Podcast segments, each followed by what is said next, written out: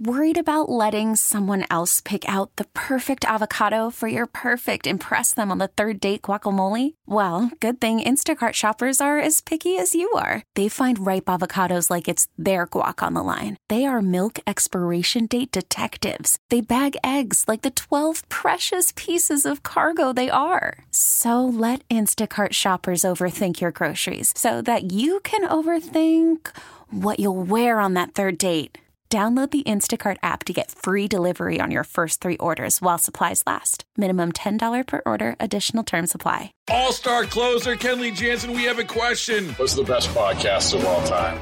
Baseball isn't boring, baby. I'm Rob Bradford, and every single day I'm sitting down with the biggest names to show you this great game is the greatest game. It's my podcast, it's my passion. It's a cause I started more than two years ago and is now the most prolific national daily baseball pod there is. Another fact. So jump aboard the BIB Express. Follow and listen to Baseball Isn't Boring, presented by Wasabi Hot Cloud Storage on the free Odyssey app or wherever you get your podcasts.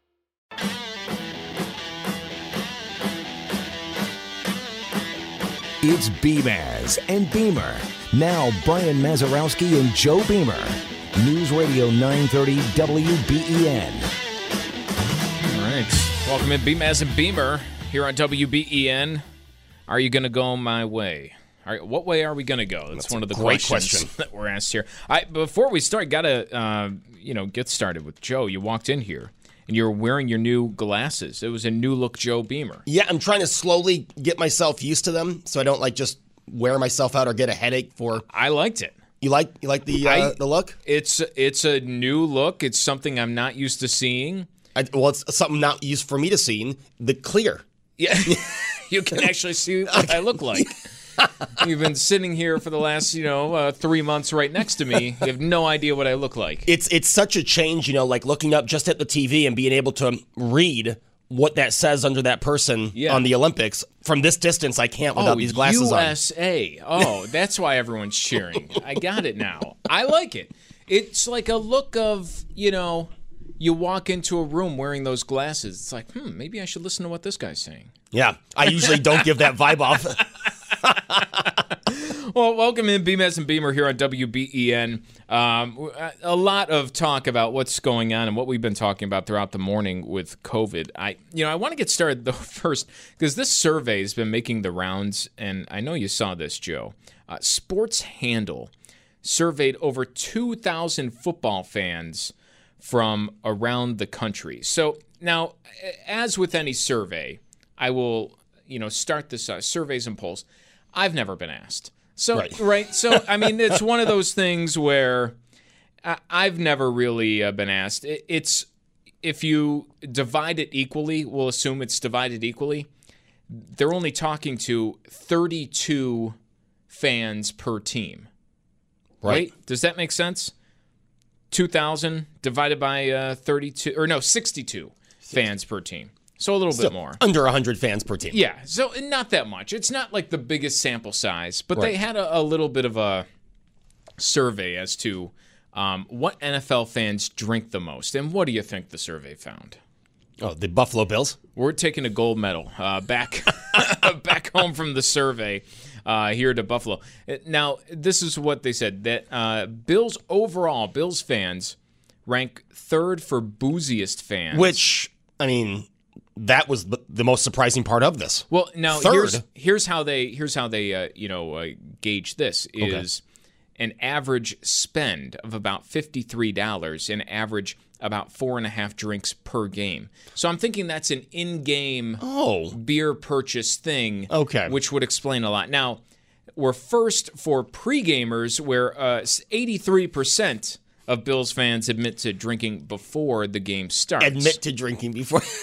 But I think that is that sounds to me actually, even though you know we're looking at maybe 62 people, uh, you know, I think that's pretty spot on. yes. I think 80 percent of people are in you know the tailgate lot taking form of some, even if you're not drinking. You know, you might have a drink or Right. something like that. You are pre gaming before walking in. and then you know 20% are just going into the that's just you know maybe that's an overblown um, you know somebody from the bills could completely correct me in that saying no actually most people just show up and walk right in I, I would be surprised, but I'd be very I've never surprised. done that. Right. Um, now, second for biggest, they call this biggest lightweight drinkers. I, I agree with this. Uh, 69% of Bills fans admit to having missed some or all of the game due to drinking too much. And I don't know if that's as much a lightweight as it is just you drank too much. like I, if so, if you look at all the cases of beer that are um, left behind before kickoff, and tell me uh, that you would define that as a lightweight fan base. That's a good point.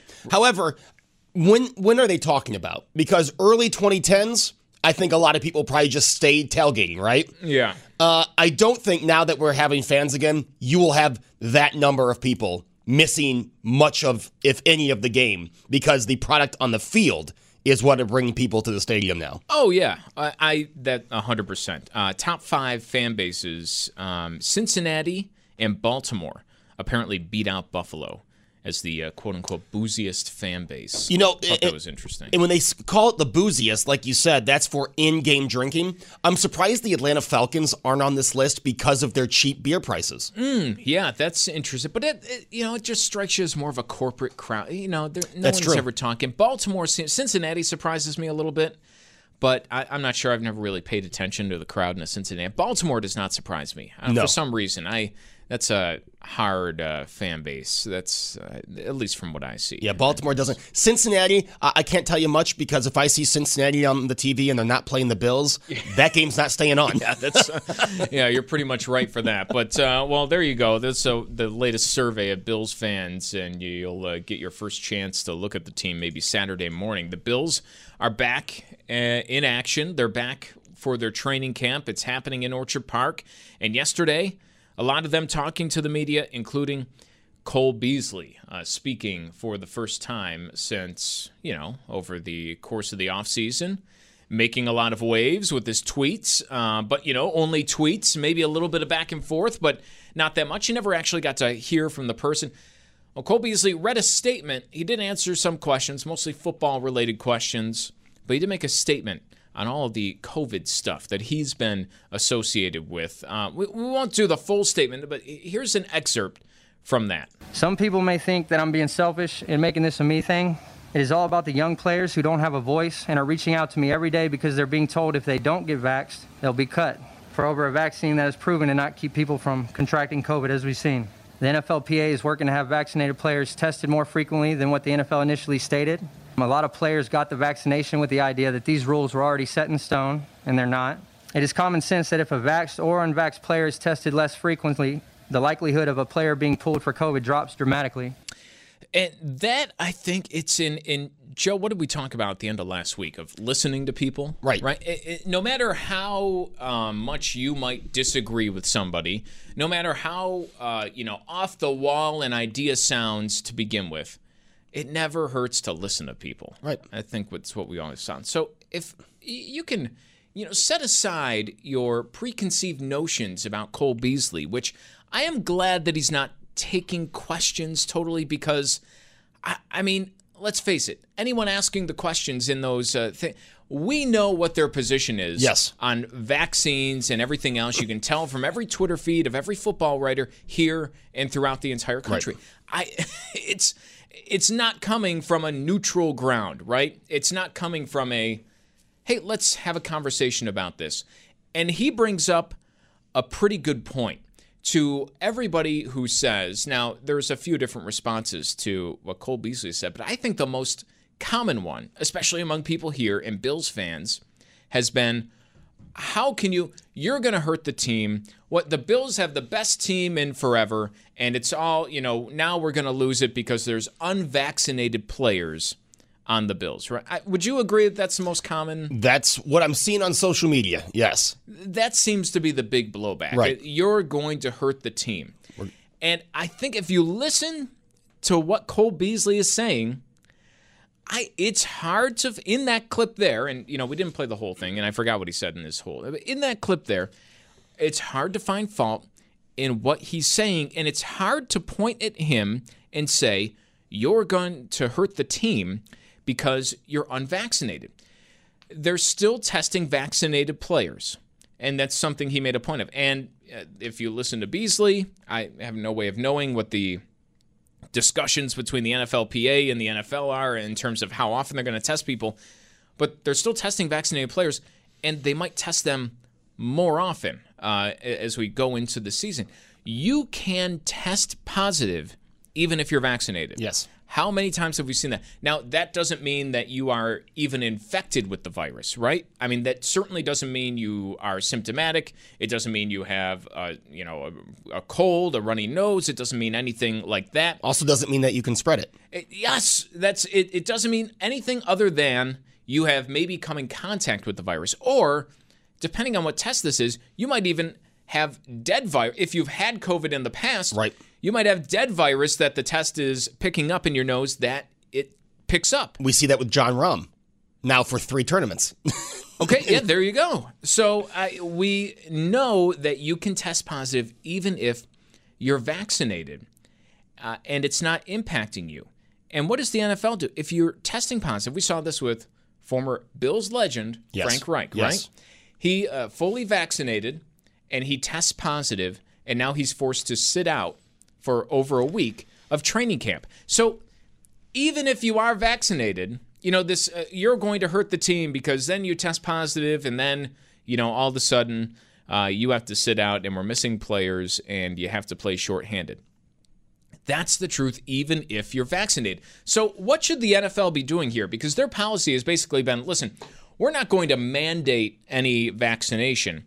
We just want to make it as uncomfortable as possible, or we want to strongly encourage with our policies people to get vaccinated.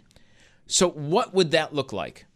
If you listen to Cole Beasley and you listen to the actual concerns of players, if you didn't test vaccinated players, or say if you even did, but you didn't force them to sit out for games, Right. Maybe that would actually make a difference if you're, uh, you know, going down this route and you listen to what the players are saying. Yeah, and, and that's not just in football. I, think that's more on uh, everything level. Uh, but you know, I, we said this two days ago. Frank Reich is an an example of the vaccine working. He's asymptomatic and tested positive. He's an example of the vaccine working, and the NFL is punishing him by making him quarantine. And if that's what they're going to do during the season, then what Cole Beasley said is correct. I think a lot of people took what he said out of context. If if the NFL is going to continue to treat vaccinated people and unvaccinated people the same, there is no incentive there. And Cole Beasley, I think, has every right to speak up and make that opinion and make that point heard. And again. This goes beyond football, in my opinion, because you're hearing this outside of football. We've heard doctors say, Why are you testing the vaccinated people? We have seen, they keep on talking, Well, what about the next variant? What about the next variant? Well, let's Let's deal with that when it gets here. The variant we have now, we are still seeing that vaccinated people are not contributing to the spread. What we know about variants is they were going to happen. We talked about that a year and a half ago. That the virus will mutate. Uh, it'll mutate several times. You'll see it a lot. Uh, this is something we knew that was going to happen. And it, it's when we talk about Cole Beasley and his stance. Um, I, he said at the beginning, he said, "I'm not pro-vax. I'm not anti-vax. I'm pro-choice." And to me, his stance has always been uh, less about the COVID vaccine and more about what you see the NFL and maybe even I actually haven't really seen this other. You, you'll see some vaccine mandates, but the NFL I think is going beyond a vaccine mandate. I actually think it would be less intrusive if the NFL mandated vaccines for their players. What they're instead saying is, listen, you have a choice. But if we catch you having dinner with your family and you're not vaccinated, you're going to be fined, you know, fifteen thousand dollars. Right. You know, this uh, reach into what you're doing in your personal.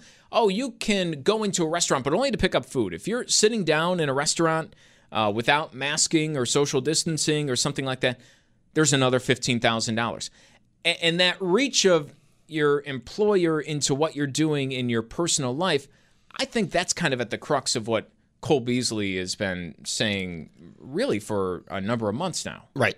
No, that's exactly what he's saying, and you know his statement backed it up. And Brian, we also are talking, and you know, about some of the best athletes, m- some of the most in shape people, and you know the NFL's reaction to if you go out and have dinner uh, and you're unvaccinated. I, I think is um, I don't know. To, to me, it just seems like you said intrusive, and it, it does not seem the right way to go if you're trying to get the right message across. I, it seems like something that it runs counter to most of what we've seen uh, throughout, uh, most of what we know.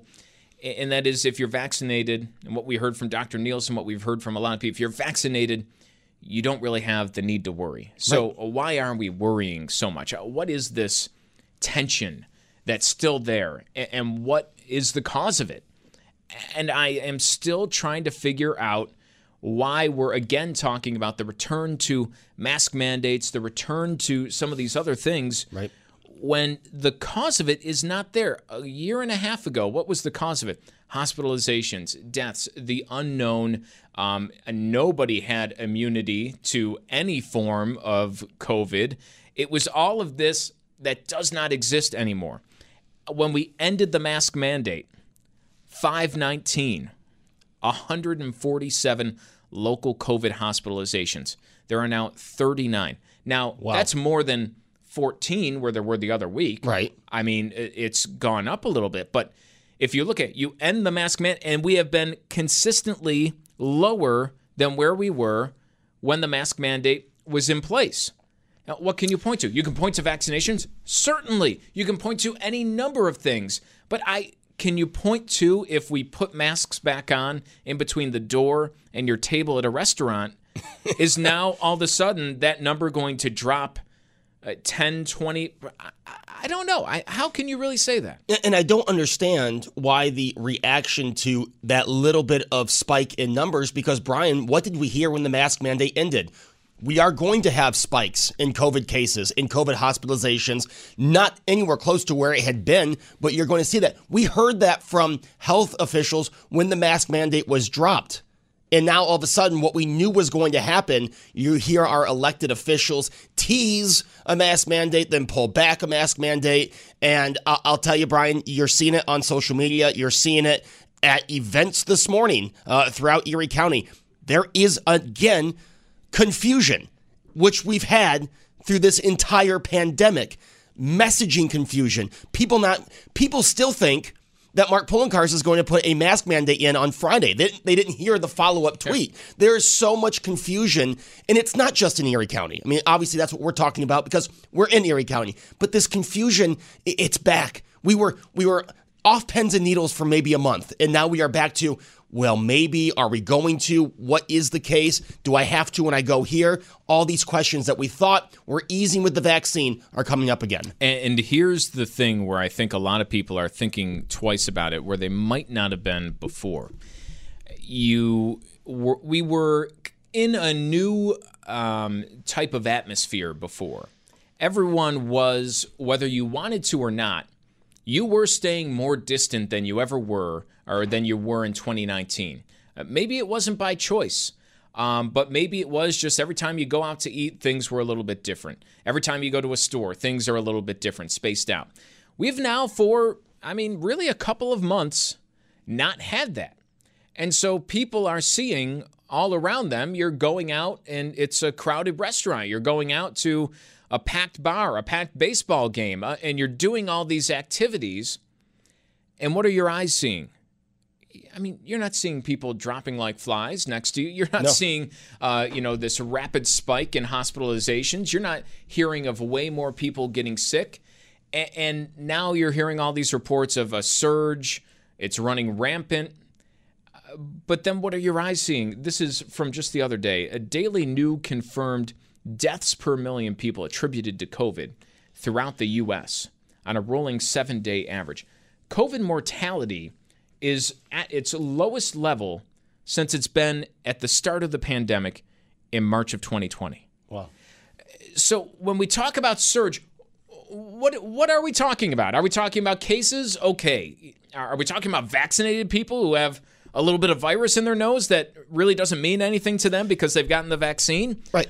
Okay. Uh, if you look at the numbers that I thought we were looking at for the last year and a half, we're doing extraordinarily well, and there doesn't appear to be a surge. It actually looks like well, things are, are heading in the right direction. Continuing to drop. You know, and it's so important what you said, Brian, uh, that cases could be that someone just had dead virus in their nose. It could be an asymptomatic vaccinated person. And I think if we are really basing mandates and what we are going to do in the future off cases, you know, we were told a year ago, over a year ago, that this is hospitalizations, this is deaths. And now all of a sudden, when there are probably more asymptomatic cases than ever before because of the vaccine. We're now looking at case numbers. I think that's a very flawed way, and I think a lot of people in the medical community would agree with me. It's a flawed way to look at this, and it definitely shouldn't be the way that we come up with mandates on how we're going to go to local businesses or even go back to school. And maybe not just cases. Um, uh, the CDC's new recommendations are based on a new study. Well, this is from Stat. Uh, it's a website that I, you know, it's hard to tell, you know, who runs every single website. It seems like a pretty reputable site that uh, deals with a lot of science, uh, news, and data. Um, in their story on these new CDC recommendations, they said an administration official, speaking anonymously, told that website stat that health experts do not have studies proving that fully vaccinated people are transmitting the virus. Rather, the updated guidance is based on studies showing that vaccinated people who contract the Delta variant have similarly high levels of virus in their airways, which suggested they may be infectious to others, but without actually seeing that spread in practice. So I, it does make you question when we're going to go full blown back to the vaccines work if you include a mask. You know, right. what are we going to base that on? And then it all kind of snowballs from there, doesn't it? Because what do we have from the governor yesterday? It will be hard. And I understand the politics. But I also understand if we don't take the right actions, schools can become super spreaders in September. It will happen. We have seen it happen before but we haven't right. really seen it happen before. and I don't think it will happen. There's much more on that when we come back. Beamaz and Beamer on WBEN. Kick the dust. Worried about letting someone else pick out the perfect avocado for your perfect impress them on the third date guacamole? Well, good thing Instacart shoppers are as picky as you are. They find ripe avocados like it's their guac on the line. They are milk expiration date detectives. They bag eggs like the 12 precious pieces of cargo they are. So let Instacart shoppers overthink your groceries so that you can overthink what you'll wear on that third date. Download the Instacart app to get free delivery on your first three orders while supplies last. Minimum $10 per order, additional term supply. All star closer Kenley Jansen, we have a question. What's the best podcast of all time? Baseball isn't boring, baby. I'm Rob Bradford, and every single day I'm sitting down with the biggest names to show you this great game is the greatest game. It's my podcast, it's my passion, it's a cause I started more than two years ago, and is now the most prolific national daily baseball pod there is. Another fact, so jump aboard the BIB Express. Follow and listen to Baseball Isn't Boring, presented by Wasabi Hot Cloud Storage on the free Odyssey app or wherever you get your podcasts. It's Beamaz and Beamer. News Radio 930 WBEN. Oh, it is that time. Welcome back. It is your chance to see Luke Bryan Saturday, August 14th at Darien Lake Amphitheater, courtesy of Live Nation. Hopefully, the weather's a lot nicer than you're looking out your window right now. Luke Bryan, live concerts are back. Live Nation's return to live with select concert tickets for 20 bucks all in. Visit livenation.com slash return to live for detail. Caller number four at 644-9875 gets a pair of tickets to see this guy, Luke Bryan, Saturday, August 14th. That's two weeks from this Saturday at Darien Lake. I don't think I'd even care if it was raining. If I'm going to a concert now, you know, it's 2021 haven't been out, uh, you know, in a while, seeing a band I like. You know, rain on. You know, yeah, we put up with a lot of rain this year. I, right? we've had a lot of it. I mean, I, I would go through a monsoon to uh, you know see someone I liked right now. So, so if it starts raining at Dropkicks, you're all in. Yeah, yeah. I mean, let's go. I mean, we've done it before. We'll do it again. It'll you know you feel like you're uh, 13 again or something like that. That'll be fun.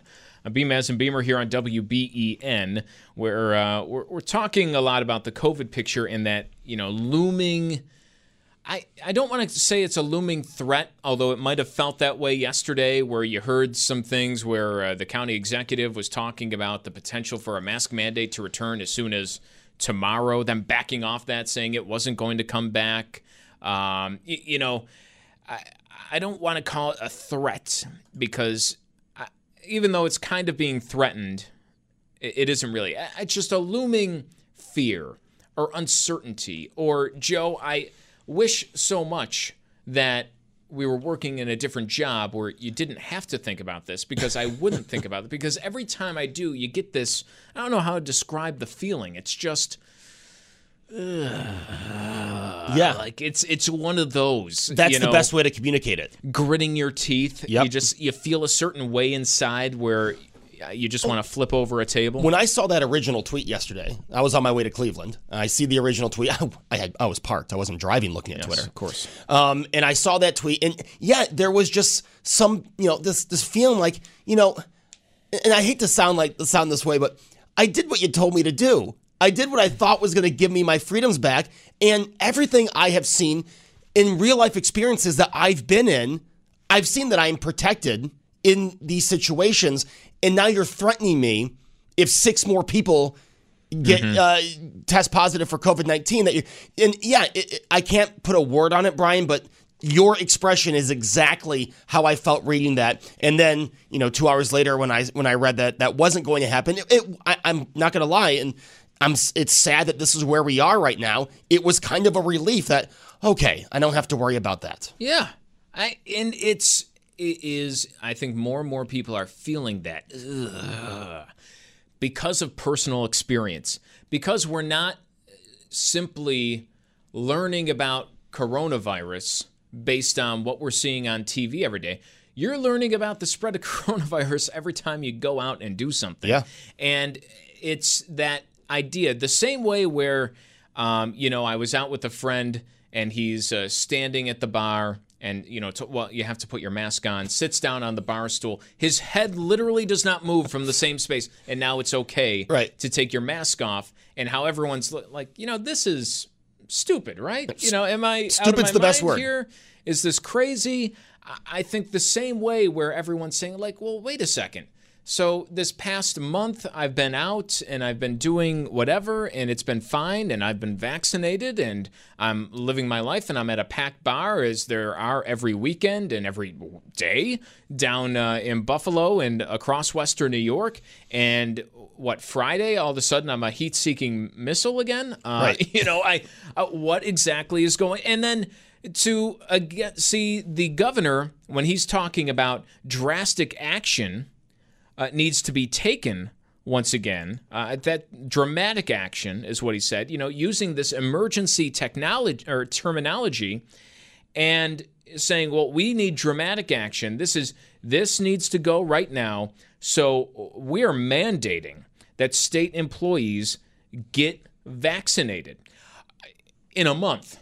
Right. I mean, that, that doesn't scream emergency to me if we're saying, well, yeah, we'll give you till Labor Day, you know, just see how uh, things work out until then. I, if it's an emergency, then it, it's something that needs to happen right now. If it's an emergency, then when those when those individuals go to work today, there should be someone standing there. Hey, do you have your vaccine? And literally have the vac. If it's such this emergency, but like you said, Brian, no, we'll give you a month to do what's now going to be mandated and, starting September fifth. You know, all that uncertainty is something we talked about the other day. How does it do anything but bolster the point of view that why would I get a vaccine right. if I, you know, oh, I have to wear a mask because I'm still a danger to other people, and uh, it doesn't do much. And then to hear the governor yesterday, it will be hard and I understand the politics, but I also understand if we don't take the right actions, schools can become super spreaders in September. It will happen. We have seen it happen before. And I'm asking myself, am I actually living in a different world? I because I think I might be. Right. Because if we've seen it happen before, I want to ask where because I didn't, and it will mm. happen for sure. What in the past year and a half from here in Western New York to the entire United States to anywhere across the globe would make you think that all of a sudden this is going to happen and this is going to be a major problem. Because if we are data based in our approach, as I've been told from day one, saying that is such, uh, I mean, it is unbelievable. And I was talking to teachers last night, and I know Joe, you have a, a, your own experience in this. That that kind of talk, all it's going to do is inspire fear that isn't warranted in a lot of parents. And then it's not long after that that if this talk continues, we're going to see again the calls for keeping kids out of the classroom, which has been doing so much harm, so much more harm. And, and this is just uh, what did we see the other day? Uh, the examination of test results in the spring.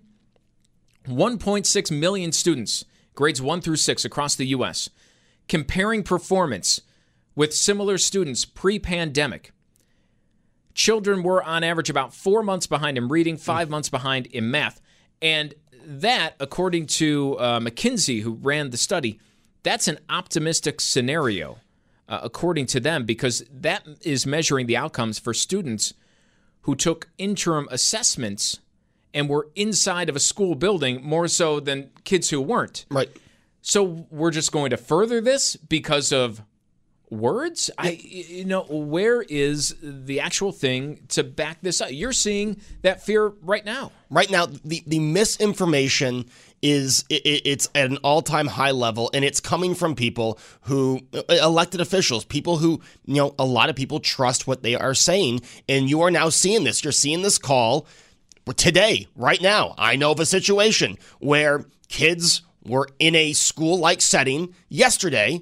And then all of this, what transpired over the last 24 hours, the governor talking about it happening again, it which hasn't happened before. And now they go from having a full class to 20% of the class showing up today because, like Brian said, of that fear that isn't warranted that is being put in by elected officials. It is misinformation, and all it is doing, it is harming children. Brian, those numbers you looked at, that's the average student. And like you said, those students are in the building. You never think about the kids who are already behind, even before the pandemic, what the last year has done to them.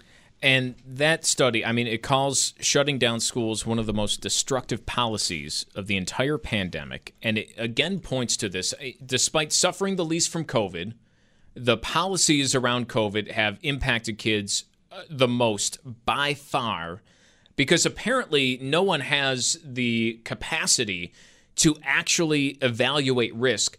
And maybe a part of that is because we don't have good data to work on. You know, it's one thing to ignore a lot of the data, which uh, we already talked about today. We are kind of doing uh, right. you, the mortality data. Does that's not the uh, you know number that's brought up every single day, but we have you know a little bit of data. This is CDC data: six hundred thousand Americans who have died, plus more than six hundred thousand Americans who have died with a COVID diagnosis in their record. Three hundred thirty-five were children under eighteen. And here's where the data breaks there's no information from the CDC as to whether any of those 335 had a pre existing condition, whether their COVID was the reason for being in the hospital or just an addition, you know, incidental almost. Um, you know, we ran a test and there was also COVID. There was a research team at Johns Hopkins that looked at 48,000 children under 18 uh, who were diagnosed with COVID, the mortality rate was zero uh, among children without a serious pre existing medical condition, such as pediatric cancer.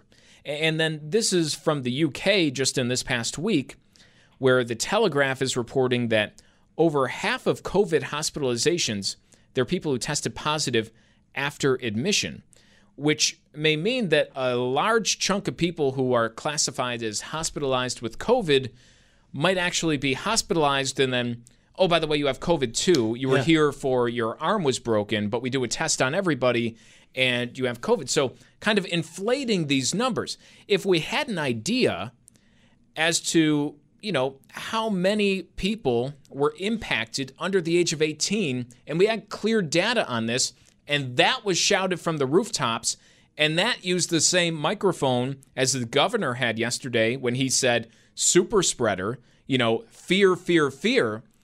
Uh, maybe we'd be better able to make decisions Right. About this coming school year and about what we should be doing as parents and as a community. Yeah, and, and to and um, and to have the governor say that yesterday again, echoing misinformation. You heard from the data that we do have, and we don't have much, but to say it's something that we already saw happen, we have not seen it happen. And, and you have parents, and and Brian, I think we can, I think we can understand parents reacting to that news. Oh my gosh, I can't put my child in a super spreader situation. Uh, but again, that falls on the governor for saying something that's just not accurate. It has not happened. And the damage that we continue to continue to do, and, and I think we can all see where this is heading.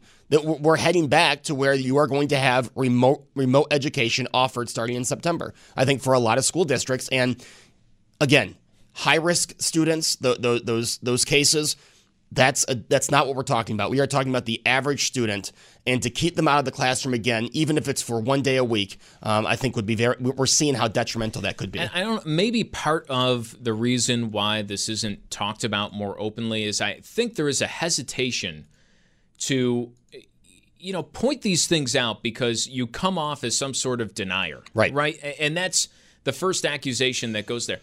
Nobody is denying COVID can be deadly. Nobody is denying the seriousness of the situation over the last year and a half. I've seen it.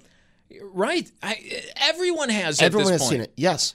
Uh, but there has to be at some point where you look at these numbers, you look at a year and a half of data, you look at things that we thought we knew back in March that have been proven true over a year and a half of dealing with this disease, especially when it comes to kids.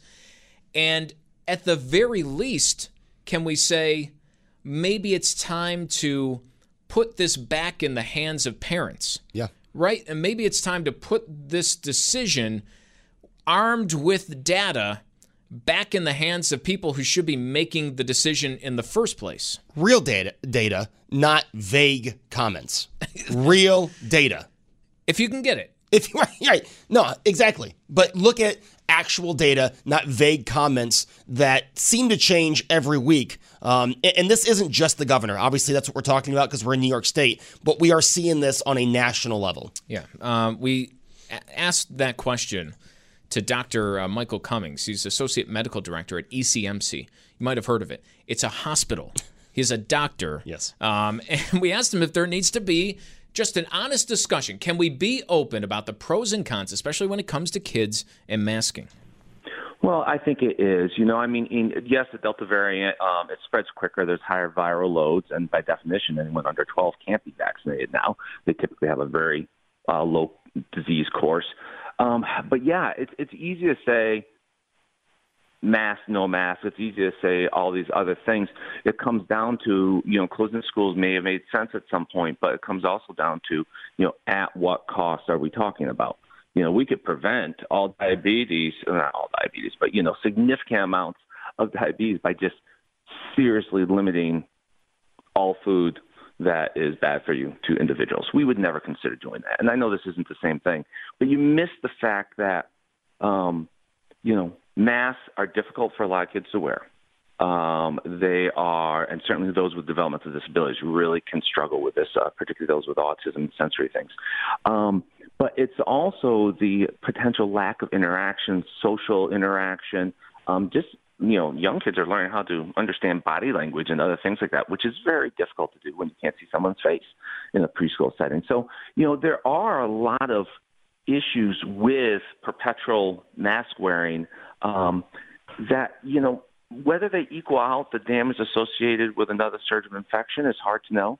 Um, but to simply say that there's no big deal about wearing masks um, is, is very simplifying it. Um, and, uh, and I think it is going to cause you know more struggle, more nervousness in school settings, um, more nervousness uh, within teachers, uh, et cetera, et cetera. And you know, our kids have been out of school for long enough, so hopefully they can return um, in as normalistic manner as possible. All right, that's not someone who's off the chain. That's not someone who's uh, you know trying to push misinformation out there. Right. That's not somebody who not is, a denier. Yeah, he's not denying anything. Uh, he uh, has told us so many times about his own bout with COVID. He was uh, very seriously ill with COVID uh, many months ago.